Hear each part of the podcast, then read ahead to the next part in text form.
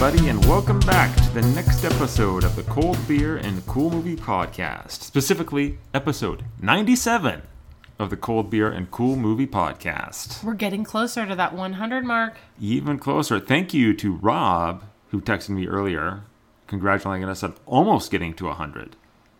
Almost there. But Almost. anyway, but uh, anyway, welcome to this episode from our home here in Portland, Oregon, where we talk about uh, new beers, newish movies. Anyway, my name is Dustin. Good movies. Yeah. And I'm Lakeisha. And this week, a little different. We know we ended up taking a week off, but last time that we spoke, we talked about the brand new Fast and Furious spinoff, Hobbs and Shaw. Yes. And uh, which was hilarious. and we, we talked about we weren't unsure about what we wanted to do, to do next and in conversations it came up that um so it's not- it's if you've listened to the podcast you know that i'm not a huge fan of these movies. Oh, please. Not a huge fan is an understatement. um but the truth of the matter is i haven't seen a ton of them. I've seen now we've seen hobbs and shaw. We went and saw the f8 of the furious in theaters when it came out.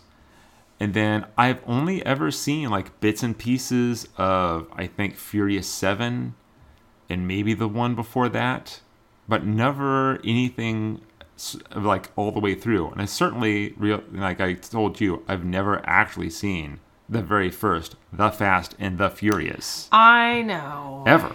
And I haven't seen other than like the trailer when it first was released back in the day. I've never actually seen it at all. I know. So this week, We sat down and watched it, finally. and that's what this episode is: the OG, The Fast and the Furious, starring Paul Walker Vin Diesel, and Jordana Brewster, Michelle Rodriguez. others.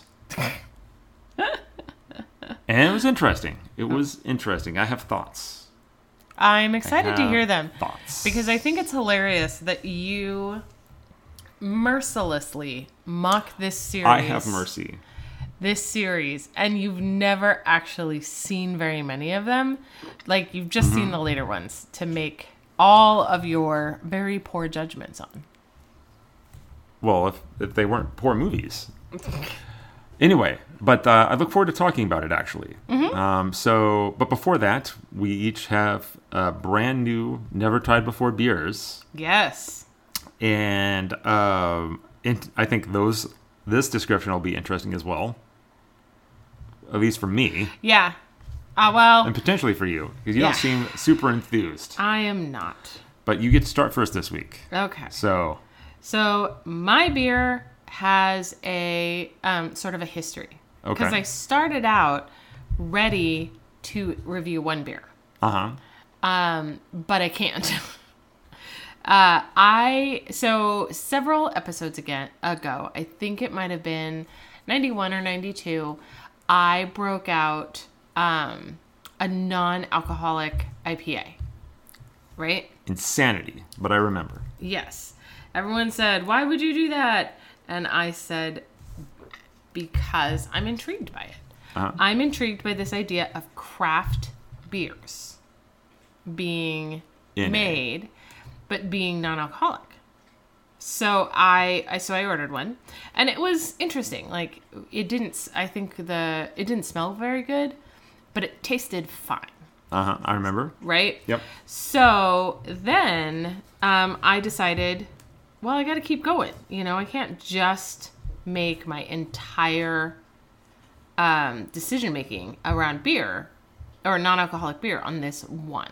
Sure. Because typically I've made all my assumptions about non alcoholic beer, say, based on, you know, Coors non alcoholic beer or Right. um, Heineken or what's the other really uh, O'Doul's, right? Oh, there's several. Coors Cutter. Yeah.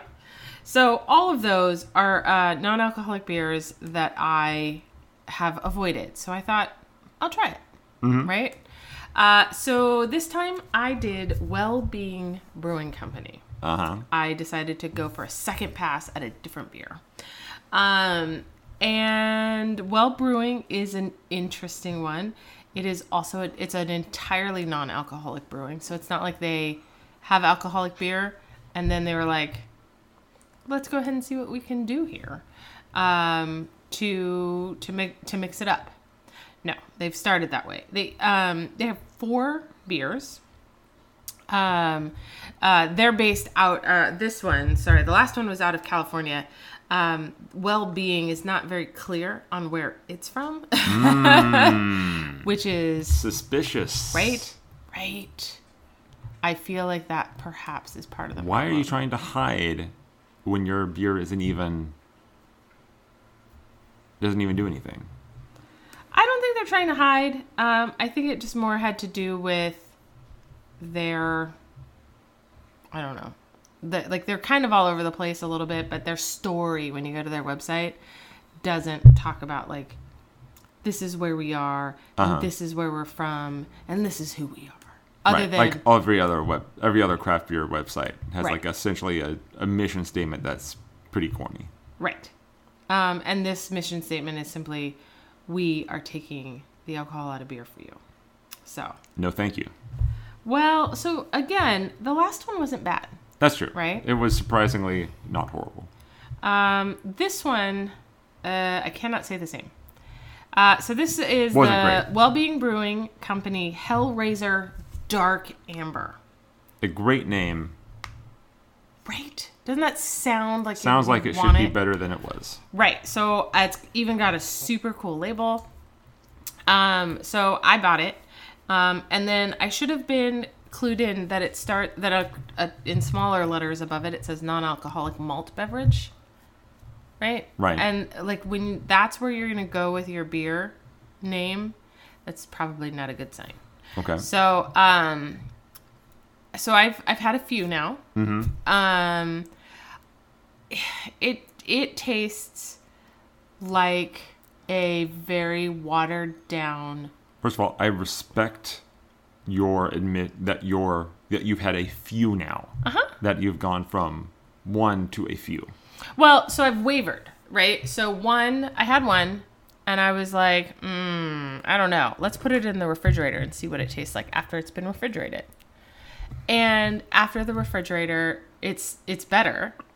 But um, I think overall, my thing is is that it is it is a it's it's just a standard, very light like lager. Like I haven't had Michelob in a long time, Ugh.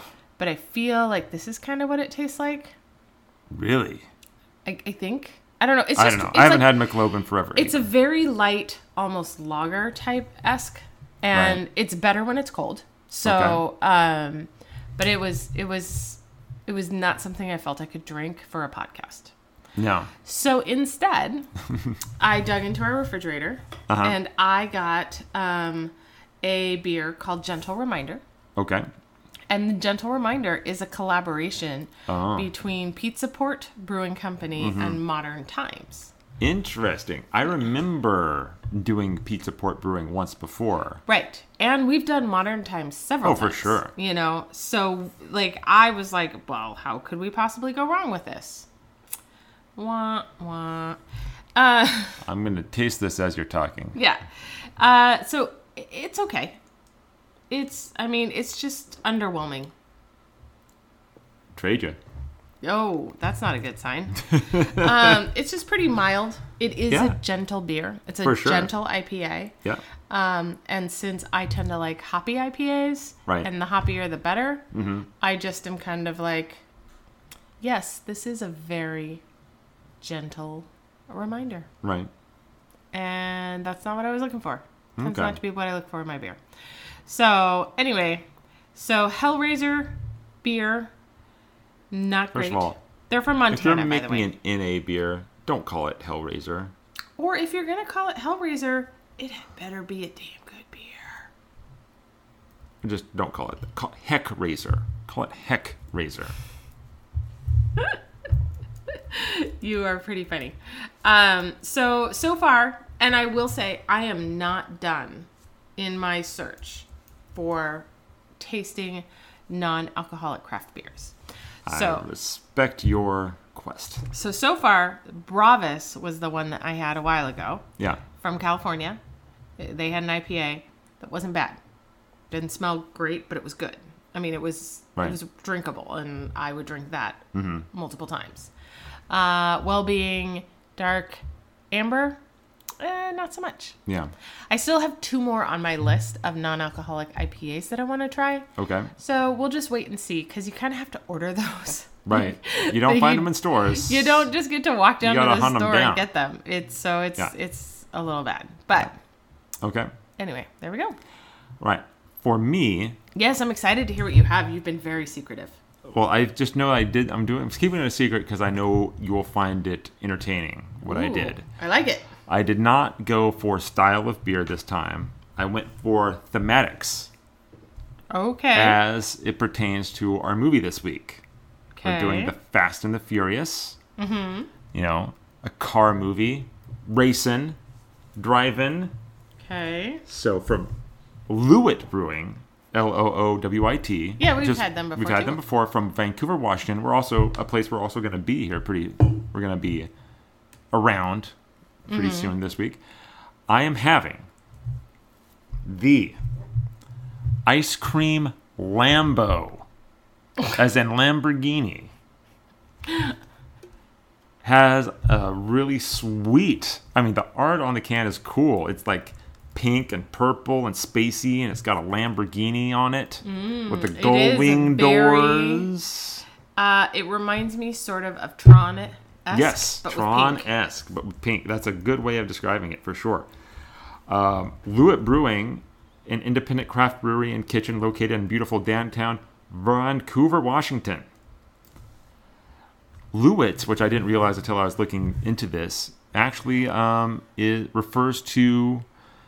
It is something that one of the indigenous um, Native American tribes uh, call the uh, volcano known as Mount St. Helens. Oh, I did not know that. There's a legend of a, a legendary character whose name has been shortened uh, from something longer that I don't want to try to pronounce to just Loowit. Uh, the Klickitat tribe refers to that mountain as that. Apparently, according to Wikipedia, that could be wrong because it's Wikipedia. But I've looked, but I've seen something similar in a couple different places. But it's Wikipedia. But it's Wikipedia. Anyway, the ice cream Lambo. Not a lot of information on the website, but on the can, listen to this a cream ale brewed with waffle cones, Madagascar vanilla beans, and strawberries. Cream. It's a, also they uh, did this in combination with a brewery called Treat Brewing, which I haven't heard of. Cream colored, Lambo spinning in the street, strawberry ice melting in the heat. Put them together with our friends over at Treat. Now we got a Lambo spinning on the label from Vancouver, baby. Ice cream cone in a can. Treat in Loowit Brewing. Damn. That's what it says on the can. Oh, Okay, so they like poetry. Got Yeah, it. very, very clever, very nice. The tasting the beer itself. Mm-hmm. I, like I've had cream ales before, and you know, it's, I, it's nothing I care for a ton. They don't taste like much of anything to me. The waffle cone, right? Strawberry. Yes. There's a Lamborghini on the can, right. and it tastes like any other cream ale I've ever had ever. Aw, that's so sad. Yeah, it's a little, it doesn't even. I figure at least it's gonna smell like dessert. Right. No, No? No, it smells like uh, a beer. Well, that's too bad. Yeah.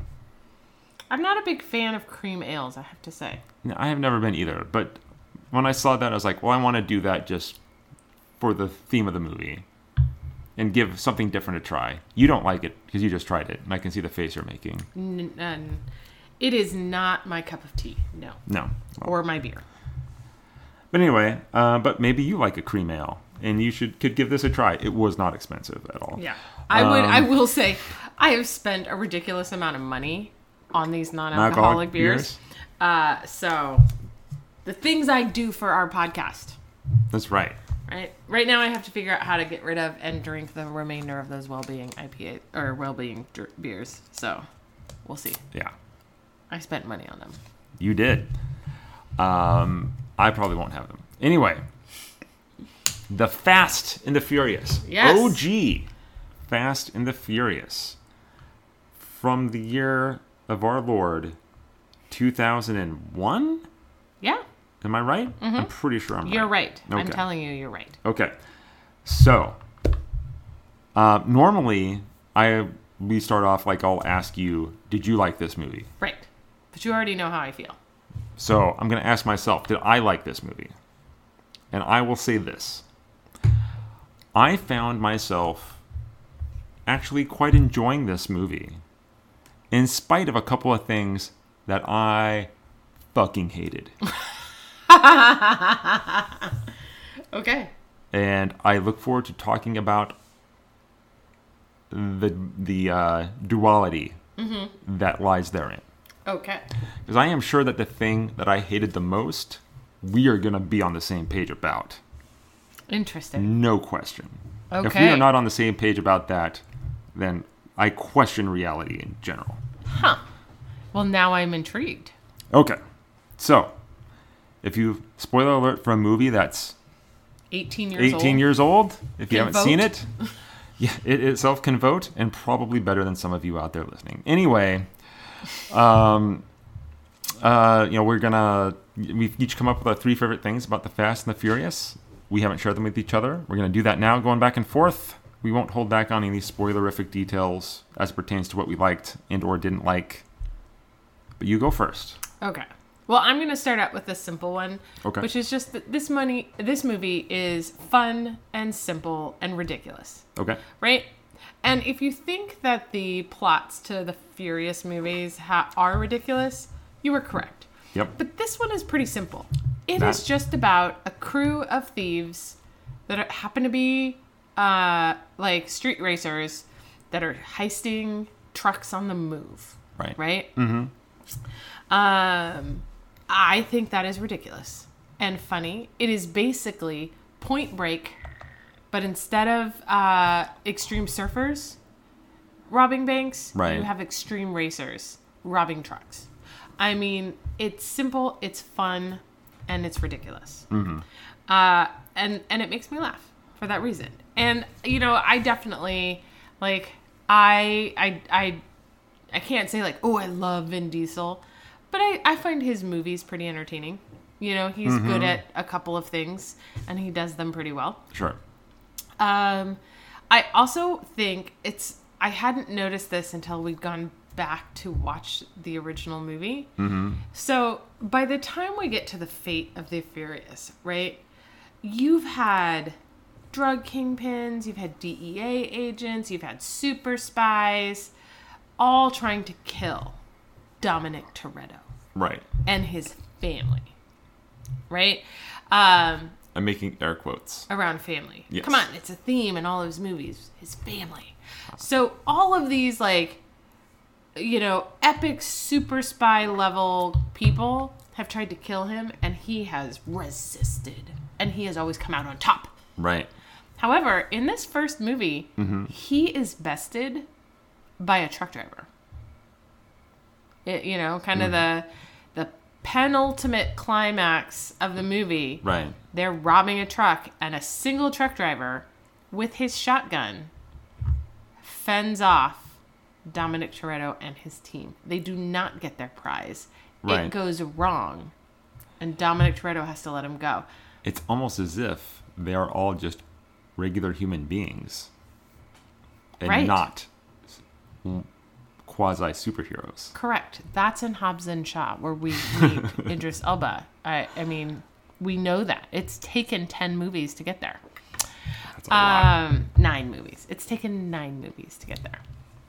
But I just think that that like it's it's silly. I mean, just like Point Break was fun, you know. Uh-huh. Except Point Break was was like a serious action flick, so you're supposed to take it seriously. Right.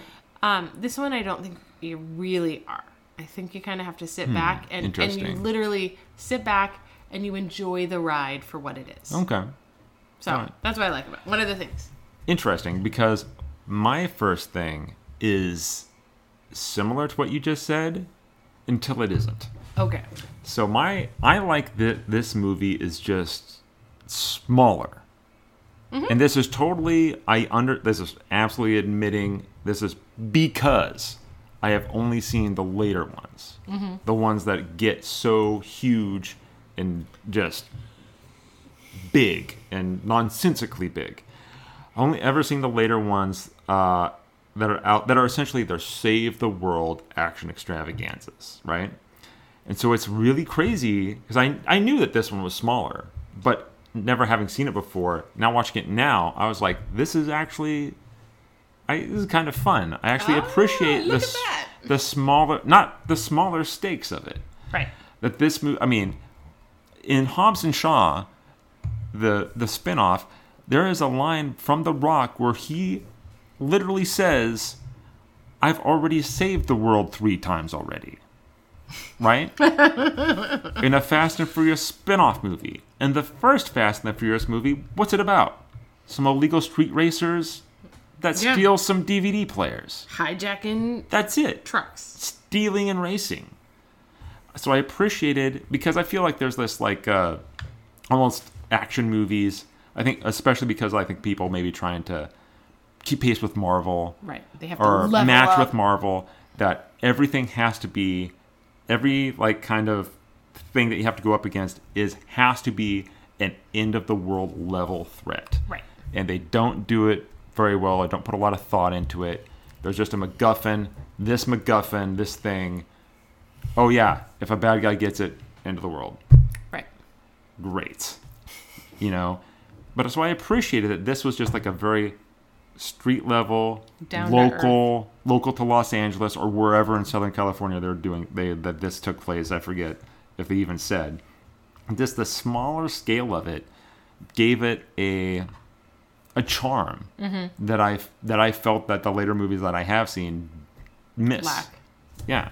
So I really appreciated that that it was just this smaller thing and I can even though and I just, you know, despite the flaws, the problems that I have with it, I get where the seed of the fandom started. Mm-hmm. So yeah, so the smaller stakes, the smaller scale, more intimate. Right. That's what the word I'm looking for. Can't even really go with realistic stakes, just more more realistic more stakes. realistic right. Yeah, so that's what I my first favorite thing is. Okay. Um, so my second thing that I just kind of makes me laugh about this movie is Paul Walker. Uh huh.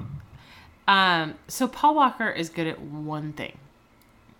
Looking He pretty. is good at playing the awkward surfer boy, clueless, overly naive, talks like a surfer Uh-huh. character. Okay. Like he is perfect in that role.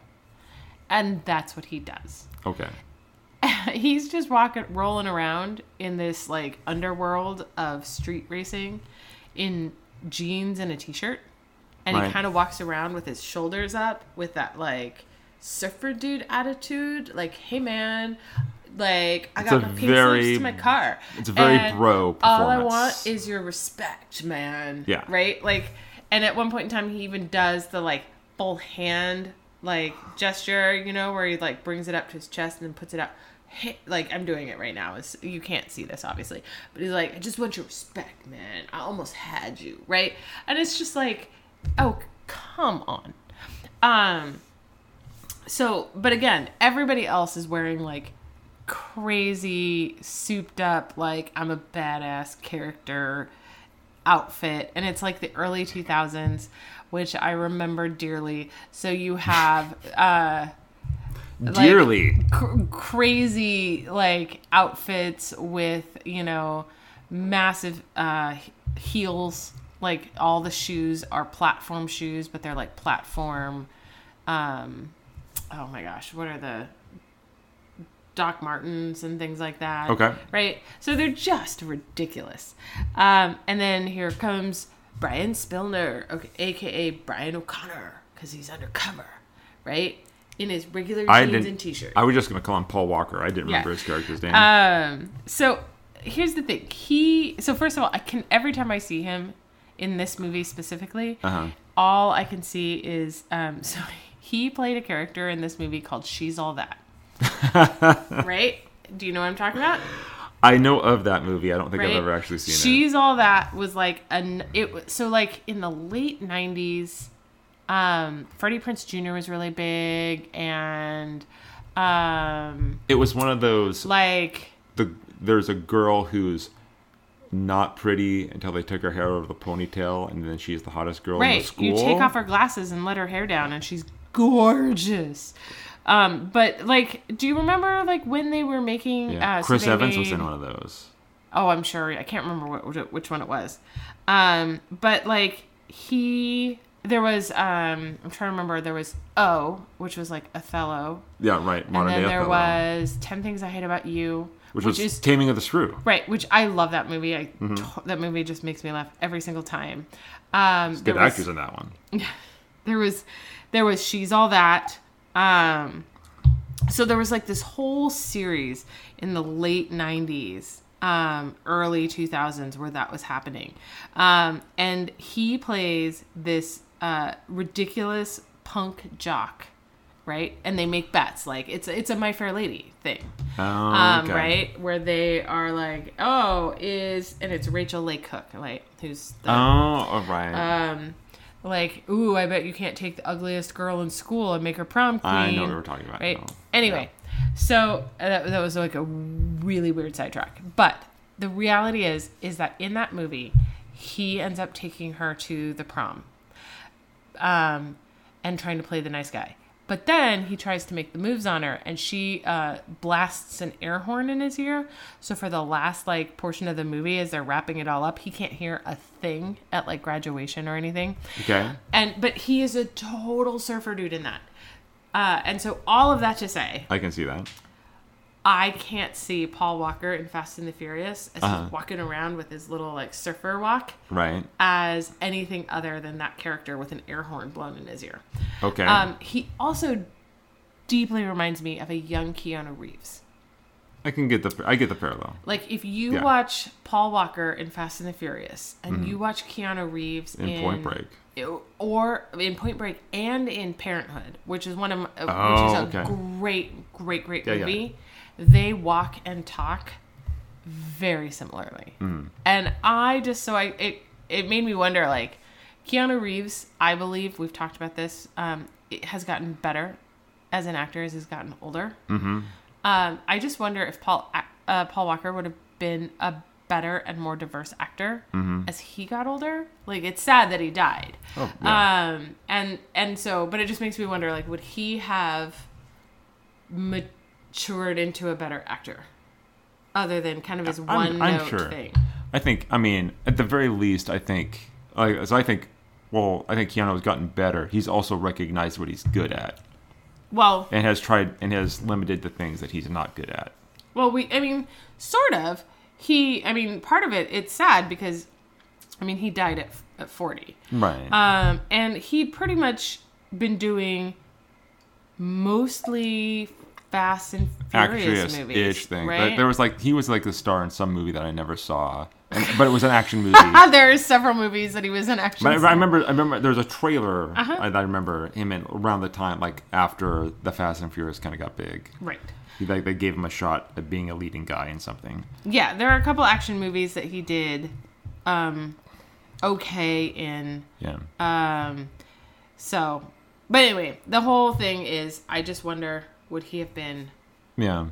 What could we have seen from him, or would he have just honed in on Fast and the Furious Yeah. movies forever? Right. Yeah, but you can see him because like he's younger than Keanu. I could, Right. I could, you know, I'd like to think of a time and if he were still around, say ten years from now, where he is like Keanu, kind of an older statesman, action guy. Mm-hmm. Right. Where like all of a sudden he does a movie that where you're like like John Wick, you're like, oh wow, I didn't know that he had that in him. Right. But yeah. Okay. For my second favorite thing, so you've already mentioned this this part of the movie before, but the final big action set piece where a Dominic Toretto and his people, his crew, go to hijack and steal one more truck Just one more job. full of DVD players. Um, and they've seeded throughout the movie, uh, sort of, not well, in my opinion, that, hey, these truck drivers, they're, they're going to start taking matters into their own hands. I think they say it twice. Yeah, I was like, they don't even see that. They that is a line in the movie that is said multiple times. Yeah, but I mean, yeah, it's it's like throwaway lines that a couple people say. Mm-hmm. but I mean, I think I'm bothered by that a little bit more because my dad drove truck forever. It's something he did for a long time. I know guys who drove trucks. The idea that there was apparently some sort of waiting period where the truck drivers weren't taking things into their own hands is fucking nonsense. Gunfire would have happened way before now. Oh, okay. Just saying. But okay. Maybe not the Southern But- California but truck still. drivers. the guy driving that truck went from California. but this last action set piece, thrilling. Mm-hmm. It's a great stunt, a great practical stunt where they literally hang a guy off a moving truck for a long time, Right. and there's not a there's I mean because clearly the budget of this movie is not what the later movies are. And it is not a I don't think there's a second of CGI anywhere. It is for real actual cars, actual people hanging off of things. Mm-hmm. And it is filmed great. It is it is edge of your seat stunt work. It is. It involves a character that I was hoping was going to get killed at some and he's the one hanging off the truck about to die and I'm like, "Oh shit, I don't want it to go down like this." You know? You Um, wanted a, a gun shootout. A Yeah, I wanted. Okay, I, corral. Yeah, I mean, but it's all practical. It's good stunt work. It's very well. f- It's it's a little weird because you they like the other heists of the trucks are all filmed at night, mm-hmm. right? These- And so- this one they did during and this one they did in the day, and it's cl- I think it's clear that they did it in the day so that you could see the Right. stunt work Oh, of course. you know, uh, which is fine. I'm fine with that. I don't care about the continuity, schmontinuity, whatever. It's fine. Uh, but yeah, it's. Uh, but I think it's another thing where they did this smaller, more intimate movie. You know, they didn't have money for CGI, so they just did this, and they did. They had an idea for this stunt, and they did it to the best that they could with the people that they had. The guy who played um, uh, Vince uh, Dom's buddy Vince, who is uh, a fan of Hot Topic, it seems, from the shit he was wearing. And he's a guy that you. It was 2001. Oh, mesh tank tops. I don't give a damn what year it is. N- no. No. Hard no, my guy. Um, but anyway, he like. But first of all, it also I feel lays a little bit of a seed to the ridiculousness of the action stuff in the later movies, because this is their plan for heisting these semi trucks involves these souped up, like I don't know, maybe they're Honda They cars are or whatever. Honda Civics. Honda Civics, nitrous oxide, and harpoon guns. I mean, it's a little absurd that that's what their heist plan involves: shooting a harpoon gun and someone using the harpoon gun to get up into the cab and cables, Knock him out knock him like- out. Yeah, uh, it seems uh, unnecessarily complex, but it does. It seems. I think that maybe that these characters haven't had higher education. I don't want to. I'm not trying to shame anybody. I'm not trying to make assumptions, but just just putting that out there. But anyway, but not to make too much fun because that that sequence I feel is really great. It's really intense. Mm-hmm. They wreck they wreck a couple cars for real, and you know, and it look and it was literally like I was I found myself really like leaning towards the screen as it was taking place, and I was actually even this character that I gave no fucks for because he sucks. I actually was worried for his safety because you know I didn't I didn't ultimately because the way it was being filmed I didn't want him to go out that way. Right. I wanted him to be saved and then someone shoot him. but anyway, but Well, uh, fun fact: you know who was the truck driver in that truck? uh, Kevin Sorbo. Yeah, Yeah, which cracks me up. I don't know why, but it does. yeah. I don't know. Uh, it, the fact that it's Kevin Sorbo and knowing what his politics are, it makes me wish that they had pulled off that heist and ripped him off. Uh, but anyway, but that's that sequence uh, is solid, good stunt work. I liked it a lot. Excellent. I, I would totally agree. It's excellent stunt work. Okay, so my third favorite thing um, about this movie that I really liked was um, I like the scene where you first meet the gang, Okay. right? Yeah. So Paul Walker, played by you know, or Paul Walker, Paul Walker, played by Paul Walker. Brian, yeah, right. playing Brian, drives over to uh, Dominic Toretto's garage. The Toretto was it's like in Delhi, garage Right, in Delhi, in which is Delhi, a little weird. which- yeah, totally weird. And he goes in and he orders their tuna sandwich, which is gross because nobody should order a tuna sandwich from anywhere less than a v- super hyper clean, totally Right. sterile and ice cold store. Subway or better. Yes. Uh anyway, and so he does that so he can flirt with Mia. Jordana Brewster. Right. Um, and you've got Dominic in the back behind some, for whatever reason, a mesh cage um, of some sort with his ripped sleeved t shirt. Or Yeah, not yeah. even a t shirt, it's one of those button up shirts, right? Southern California. Sun's Um, always out, guns always out. Right. Uh, he doesn't have sleeves that can fit his guns. That's right. Um, so he's sitting there, and then Dom's crew rolls up up in their tricked out cars, right? And they all get out in their appropriate 2001 over the top "I'm a streetcar racer." But hey, this is me not sticking out clothing. uh, right? And then Very Vince- conspicuous. Right. Vince immediately picks a fight with Brian. Walks over. What are you doing here? You know, like nobody Right. comes here for a sandwich because he's jealous because he likes Mia, and Or he's worried about the safety of the tuna. or maybe, but I don't think so. But you're probably right I, about think I'm right. Yeah. Um. Anyway, so he immediately starts playing the "I'm the jerk" of the crew, Mm-hmm. and um, picks a fight with Brian.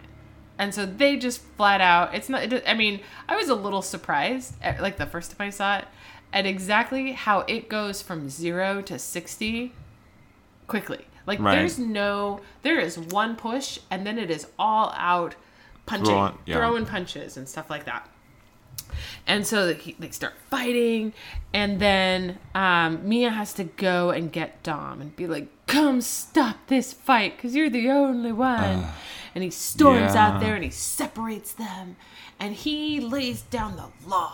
Right? Right. Vince is embarrassing him, Right. and he looks at Brian and he was like, "You're fired from your job because I spend thousands of dollars at that custom parts shop." Right. Uh, you know, like it's just it's so funny and sets up the the rest of the movie. I really like it, um, especially since you you get the impression that clearly uh, Brian has been going to this shop a lot. a lot, and that's why Vince goes from zero to fully hostile. Yeah. In uh, what is it? They need a 10 second car. Takes him half that 10 second car. to uh to get in there and get into an argument with them. Right. And it also seems like it's not the first time that maybe Dominic has had to go out there and break them up. Um, and I just think that it was, it's just kind of a funny scene, Mm-hmm. and it makes me laugh, and I like that. I, it just makes me laugh. I will say, I mean, I've already said that the guy who plays Vince, uh, that character sucks. Mm-hmm. But honestly, that's, I mean, maybe that's a, maybe I should make that as a compliment to the actor. Because I, I feel that I don't like him because, like, I've met that guy in real life. I have met Captain Hot Topic who thinks he's hot shit. And, you know, he has, like, he's been to the gym just enough to fill out his mesh tank top and uh when whatever you know so but yeah no i think that's a good introduction to the the to the young cast Right. yeah okay for my last thing my third and last favoriteest thing and you might be surprised that i'm going to say this considering uh, my history with these movies but i'm going to say that specifically it's going to be uh, vin diesel I am Um, surprised. or otherwise known as Mark Sinclair, his actual name. Although he's, I'm sure he's legally changed it to Vin Diesel, but that's what his name really was when he before he became Vin Diesel. Um, but the thing about the thing about this movie, I think it's pretty it's pretty obvious. Even if you before you look up anyone's IMDb page, I think it's pretty clear that this is early days for most of the their acting careers, mm-hmm. especially the young the youngsters. There's some older people in the cast, but as far as the young cast, you know, that is primarily about, it's pretty evident that it's early days acting wise. right. Um, And but I think despite the kind of wooden delivery of some of the dialogue that they all do, it gives this movie a bit of charm because you're like everybody's kind of on the same level of acting ability. And I was like, oh, everyone's giving it. They're they're really giving a good hard go at being movie stars. This is charming, right? Um, but Vin is, and maybe like, like I'm I'm making I'm making a sign with my hands. I'm like like so everybody is at this level, but Vin is just a little higher. I mean, and I'm not trying. To, I'm not trying to make this sound like a backhanded compliment. Right. He, I mean, it's literally like his performance in this movie, um, where like everyone else is kind of one note. I feel that he gives a bit of a nuanced performance of a guy who's from a broken home, uh, you know, who has found this semblance of family Right. and is holding it together the way that he knows. Right. You know, he's not an educated man. He just kn- he knows what he knows. You know, and he's uh you know he's a grease monkey. He's a gearhead. He's a thief. Right. You know, and this is just you know How you what you the do life he's put together. You know, to get by and provide for what he has and for who he has in his life. And he's clearly the most charismatic person on on the screen. yes. I think maybe originally that this was maybe intended to be a vehicle for Paul Walker, but then but then you can clearly see why he became the face of this franchise eventually. Right. Um, and uh, but like um, the best example I thought of, so I can remember seeing the trailer for this movie back when it came out. Um, and there's a line he gives that they just they singled out this line just for the trailer where he says, "I live my life a quarter mile at a time." Said on its own by itself, man, that's some cheesy shit. And like I was like, Right. Ugh. But then you watch the movie and you see that line delivered in context with everything else that happens in that scene. And it's not cheesy at all. It's actually pretty revealing and self aware of who this guy is. Correct. And he's being and Vulnerable he vulnerable to this guy that he really doesn't know that well about, you know, what his life has been and what his life I and this is who I am Right. and that's and what sets him apart from the other guys in his crew who are the one note, you know, Car geek or car- tech geek. tech geek, the one new tech geek, the one new asshole, you know, Mm-hmm. alpha male, whatever, whatever, you know, Right. and uh, and yeah, and he gives, and if I'm honest, he gives a better actor performing in, performance in this movie than I what I saw in the last Fast and Furious movie. oh, of course. I mean, he Yeah. clearly gives it is trying. He Mm-hmm. gives a damn. And I don't know what was going on in the Fate of the Furious, but that was that was absolutely a one note. Whatever. The Rock sucks. I'm cashing a check. I mean, Right. I'm making assumptions there, but it's just weird because having seen those movies first and then this one now, Mm-hmm. it's clear that I feel that there's a potential in his acting that I see in this that Mm-hmm. bums me out that I'm not seeing now. Right. But yeah, for sure, he's the one. I mean, he's one of the, he's one of the highlights of this movie.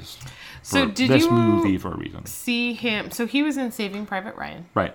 Um, I forget he's in that, but yeah, Yeah. he's got a supporting and role. he gives now. a pretty good performance in that one. I forget. I forget too because that movie always makes me cry, and then I stop. So I it's so hard to watch. Yeah, I don't watch it because I know it's coming. Right. Um, but he's he's actually pretty good in that. Right. Right. And then he's in the Iron Giant. You know, so you have these moments where you see His voice in the Iron Giant. right. Um, he's in Pitch Black, Right, which, which was I before like. this, and that's a great movie, but it's more of an ensemble. Mm-hmm. Um, where this is, he's kind of a co-lead, so it's a little different. But I mean, maybe he has a little more experience than everybody else. I didn't check out everyone else's IMDb. Whatever. He also does Riddick and uh, That's- the Chronicles of Da- Riddick. I was complimenting the man. That's not. let's, let's let's go ahead and stop while we're ahead. Okay. All right. Well, um, I just have to say the thing I have to say about Vince, right? Because you're right. He's the guy that you're supposed to hate because he's a total jerk. But I also have to say that once again, when you follow the movie trope, he's Mm-hmm. right. He starts from the beginning. I don't trust this dude. He's Right. a cop. Something's wrong with him. He's off. Right. Don't trust him. And everyone's like, Vince, you're just a fool and you're jealous. And guess what? Everybody was right, actually. Well, everyone was right about him being a jerk, but he's the one that's right, Right. about Brian being a cop. That's true. That's I will say the thing that I like here's the only clever thing about Okay. Paul Walker as a cop. Uh, Well, yeah, oh, no, I was just gonna say, are like because we've each done our three things. Yeah. Are we getting into honorable mentions? we now? are, but I just have to like throw this out there. Okay. So this movie actually did a smart thing for an undercover guy. All right. Right? His his his official name is Brian O'Connor. Mm-hmm. Um, and rather than giving him some weird name Mm-hmm. like Leo Polinsky or whatever, they just keep his first name Brian, so nobody screws that up, Right. and change his last name and give him a like a fake background. And I just think, okay, they got that right, right? Mm-hmm. So okay, Okay. now we can get into honorable mentions because I have several. Okay. Uh, I'm gonna say. Um, so first of all, I am not this movie. Like all these movies, well, at least the the first few movies are certainly meant to be for car people. People are into cars, gearheads. I'm right? not into movie into cars. I mean, I think they're fun to look at, but Well, but but specifically, so at least in this movie, there's a lot of car gearhead specific jargon being thrown around. correct. right? And it means nothing to me. They could have been making all that shit up. It could have been all fictional nonsense words. But I appreciate that they were trying to get kind of specific and play to a certain like uh, demographic of people because those people exist. You know, gearheads, people who are super into cars, even though I'm not one of them. So I appreciate that this small movie was trying to be intimate in a way Right. with what they were doing. well, they they that had that had, what I, that I feel has been lost in the later mm-hmm. movies. Yeah. In the later movies, there's just always a scene where they're walking into like a big hangar, and there's just a bunch of crazy, weird-looking cars or vehicles, and everybody goes, "Oh, I get to drive that one. Oh, I get to drive that one." And this is like they're all driving, like you said, Honda Civics, but there's a VW Jetta in that someone drove There's a or a souped up Supra, like cars that you could actually a, a normal person could purchase and own Mm-hmm. And that are just upgrade. and, and upgrade, and they have sweet ass paint jobs. I love the way the cars look in this movie, Mm-hmm. way more than I have in the later movies because they just they're b- super bright and just I know, and like there's like this artwork with the decals, and it's just yeah, and plus that it's a brand of car that I recognize is something to it too. I think um, it's cool that in this movie they you could you know like of course they have the car montage right where they're upgrading the car, but I think but more so it shows that every car is personalized. Yes, Right, Yeah, so I like everybody has their own car. It's got their own decals. It's got their own color scheme. It's an extension of a character. right it's it is their personality being represented Right. whereas and i would say i would argue that in fast and furious 2 um too fast too furious sorry gotta it. get that right Right. oh man that may be have, have to be episode 90, I think we're okay. 98 No, i'm sure I think we're done. maybe No, probably maybe not. You haven't seen it it's fine You were saying.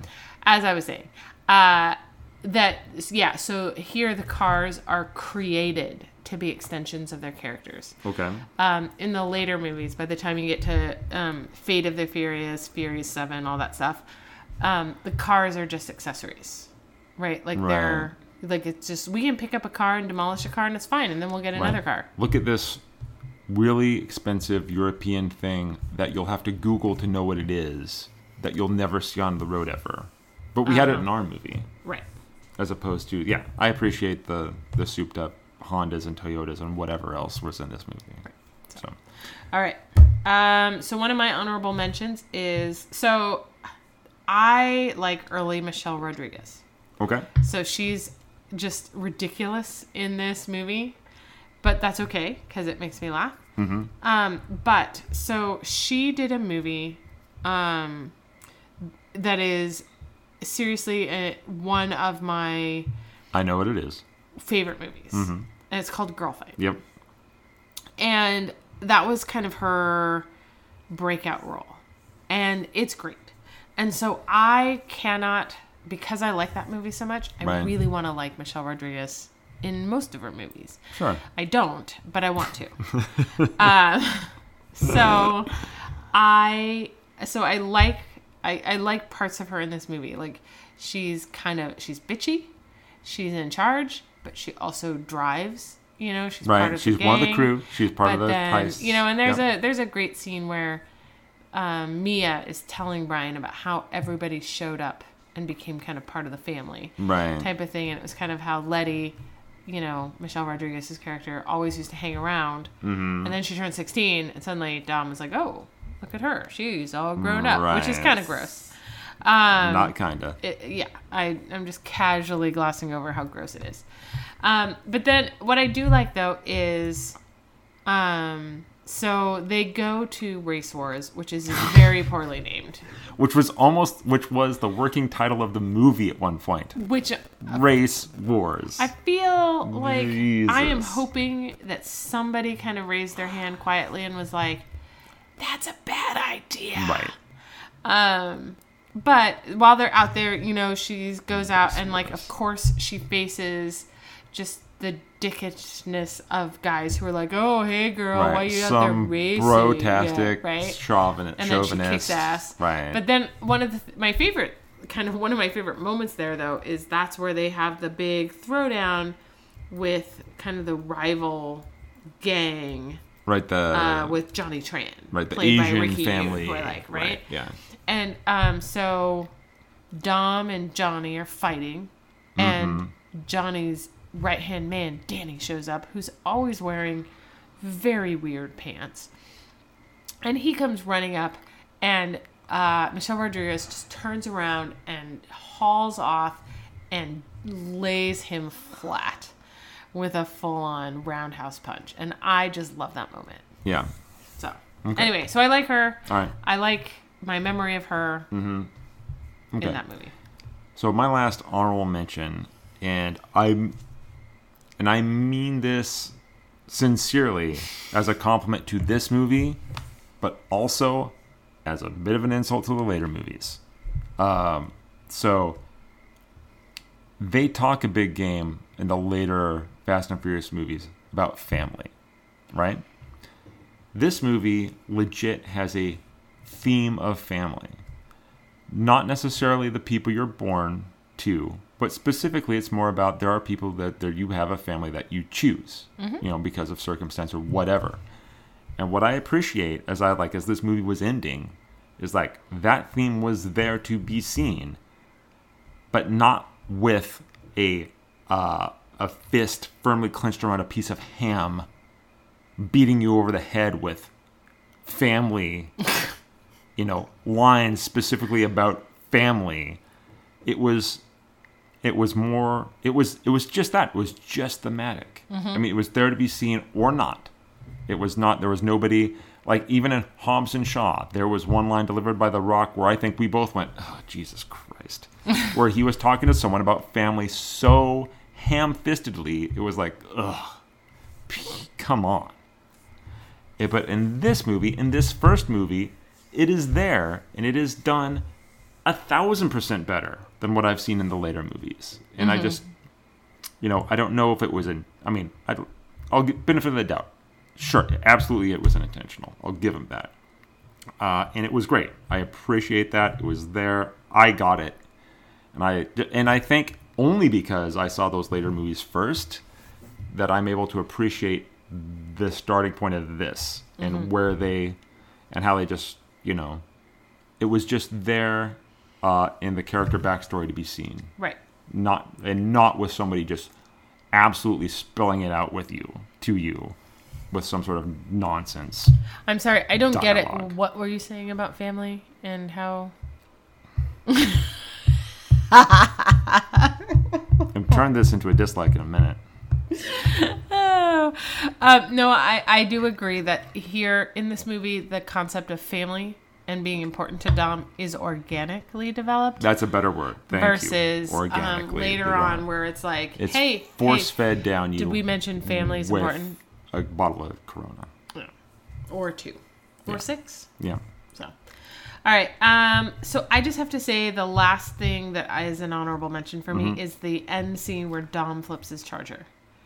So Okay. you know they're having their quarter mile race, right? right Um, and they're speeding along, Mm-hmm. and a train's coming, and you're like, "Oh shit! I know what's gonna happen here. He's gonna Right. get hit by a train. Somebody's gonna get hit by a train, right right?" But they don't. they both sk- like fly past it just in time because apparently they're at the one train crossing that has zero uh, train barriers. So uh, they just go through Right. and they they they're still coasting and cruising, and the audience relaxes because you're like, ah Right. there we go." And, And then, then- he runs into a semi and flips that charger Right. and that is a really cool scene. It's a sudden shock of violence that you, yeah, that's or just done well. uh, yeah, it's it's so sudden. It shocks the audience. It's one of the very few truly unpredictable moments in the movie. Yeah, There aren't very many moments that you don't see coming in this movie, but this is one of them. sure. and then it, it rolls and it flips and it's super cool and then Right. it lands and brian pulls over and like runs over and um toretto says something to the effect of like that's that that's not what i imagined was gonna like that's not what i thought was gonna happen you know Right. which is also kind of a great moment there where you're like there's no cool like ah walked away from another one or anything you truly get Right. us shocked like that didn't that didn't turn out Right. the way i want it. It's almost as if he didn't have a contractual obligation to not be injured in his movie. that is true so we're still talking early vin diesel before he Right. has his sister read all his scripts and tell it tell them how many times he, He- He's gets allowed to be punched or whatever. Right, and how many times he wins. Just so you know, for fun sometime, I'm going to watch one of his later movies. I'm going to count how many times he gets punched because that's the type of person I am. All right, well, you have to let me know what you come up with. Well, you're going to watch it with me. I'm not going to keep count. So, uh, oh, and my last, I think I already mentioned this, but I really liked uh, Rick Yune, who plays Johnny Tran. Okay. Um, he's also in like Die Another Day as Zhao, the guy with the diamonds Diamond in his face, face, right? yep. So I like him. Okay. All right. Dislikes then? Yeah. Okay. I have to go first because I have to say this, and I have to say this. You've been holding on to this for a while.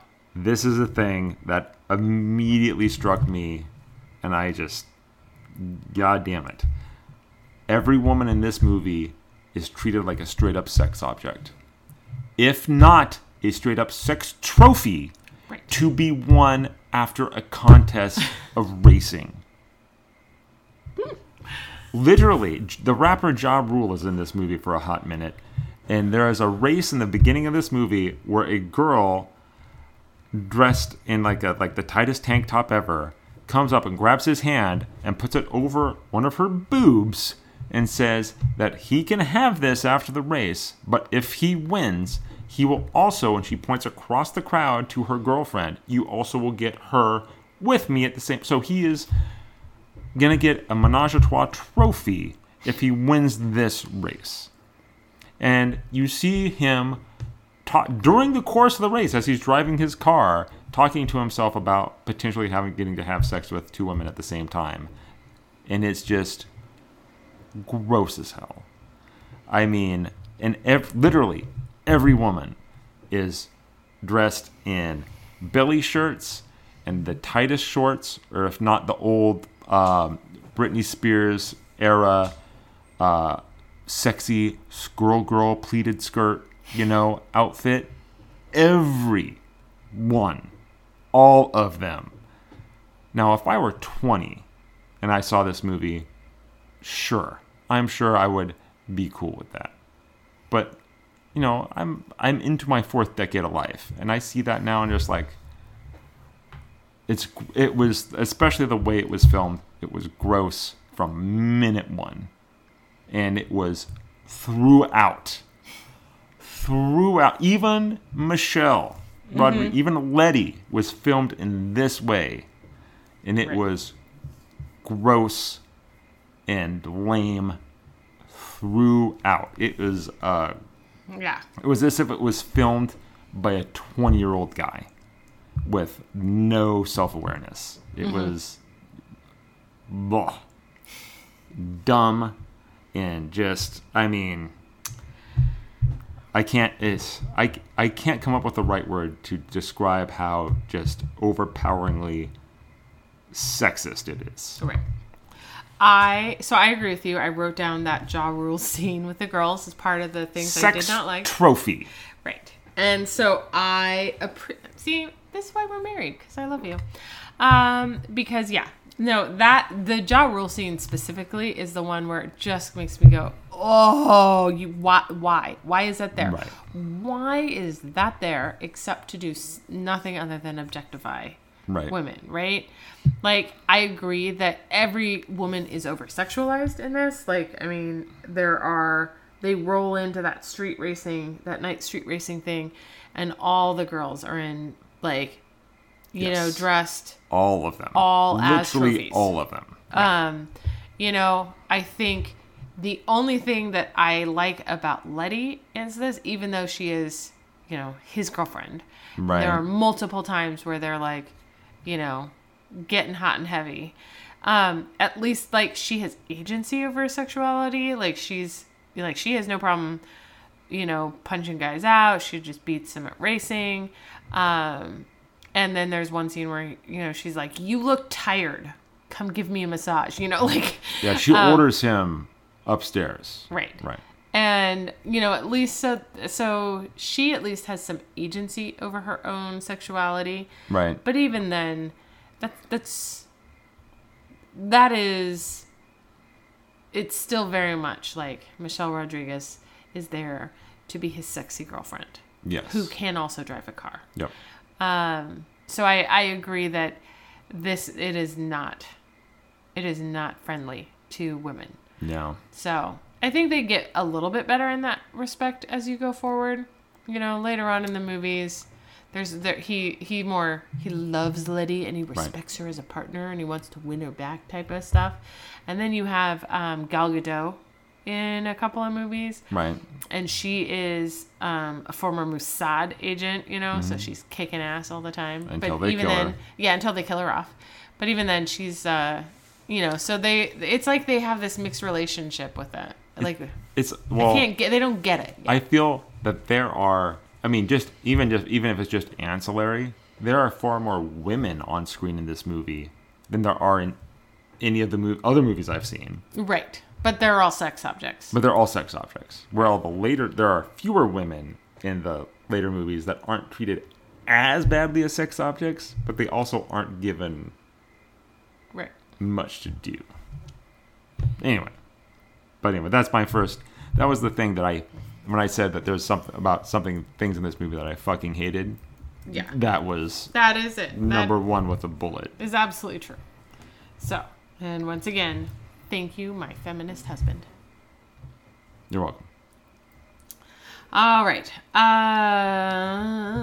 yeah, that was really the big thing I had. Yeah. Like, this is the thing that takes it from a movie that I just enjoy and laugh at and Yeah. la- you know have find to be entertaining to eh, Yeah.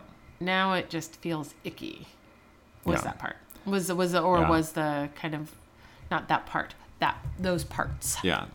The only other thing that really, I mean, bothered me a little bit, and this and this isn't specific to this movie. This happens a lot. Is like the old, you know, the cops and the FBI are working together, but they hate each other. Right. You know that old trope, and also, so Paul Walker's character is working undercover, and someone's telling him, "You're running out of time to make your case. You get 24 more hours, or whatever it is." right When the truth of the matter is, when it comes to actual undercover police work, it takes time and patience, and, and there is no way that anybody has ever sold an undercover agent. You only get 24 more hours to do this because that's how someone gets dead, right and that's just and it, but you know that's happened in a million you know movies forever. Mm-hmm. that's very much the It just- undercover movie trope you know Right. And it's just, but it's just really because, and I think a part of it is because, because it is early in Paul Walker's career, and he's talking to older actors who are better than him, Mm-hmm. and he's like delivering his dialogue kind of woodenly, while he's talking to guys who, you know, delivering their dialogue a little bit more professionally, and it just kind of, Right. like, it's yeah. jarring Yeah. So, but you know, whatever. But that's I that's really Oh, other than, you know, I wish I could say that the dialogue overall has improved from this movie to movie 8 or 9. But not really. no Not the same level.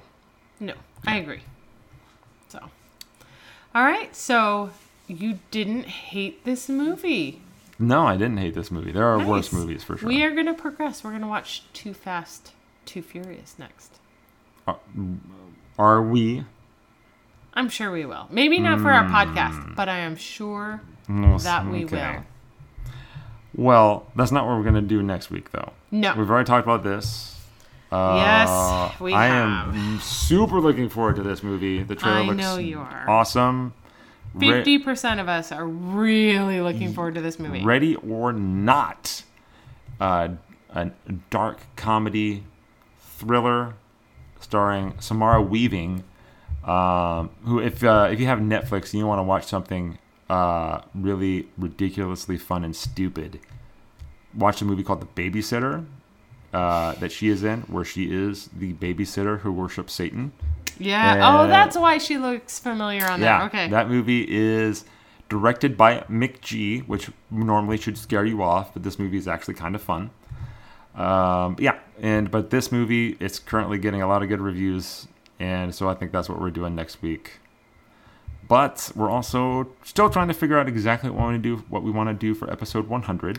yes. If you have any suggestions, suggestions. please email us a Yes. suggestion. Email the podcast to ddkpodcast at gmail.com. Let us know if there's something, some big special movie you want us to maybe review, or you have some sort of category you want us to do. We've kind of floated around different, like maybe top five lists. Mm-hmm. Um, but yeah, uh, let us know what you think. Uh, let us know if you saw The Fast and the Furious. Let us know what you thought about that, the OG movie. Um, and uh, you know, and uh, thanks for listening to the podcast. You can find us on uh, SoundCloud, on Apple Podcasts, and now you can find us on Spotify. We are absolutely on Spotify. Uh, you're welcome, everybody. It was uh, rough negotiations with the Spotify people, and by rough negotiations, I uh, submitted a link to their website, and it was pretty much done within 15 minutes. so, good on me. Really glad you're fighting the good I fight am. Uh, out there. I'm working hard to put get this to the people. nice. But anyway, uh, yeah. So uh, thanks for listening. Next week is Ready or Not. And am I missing anything? Am I forgetting anything? I don't think so. I think so. Well, okay then. Until next week. Go see a movie. Okay, thanks for listening.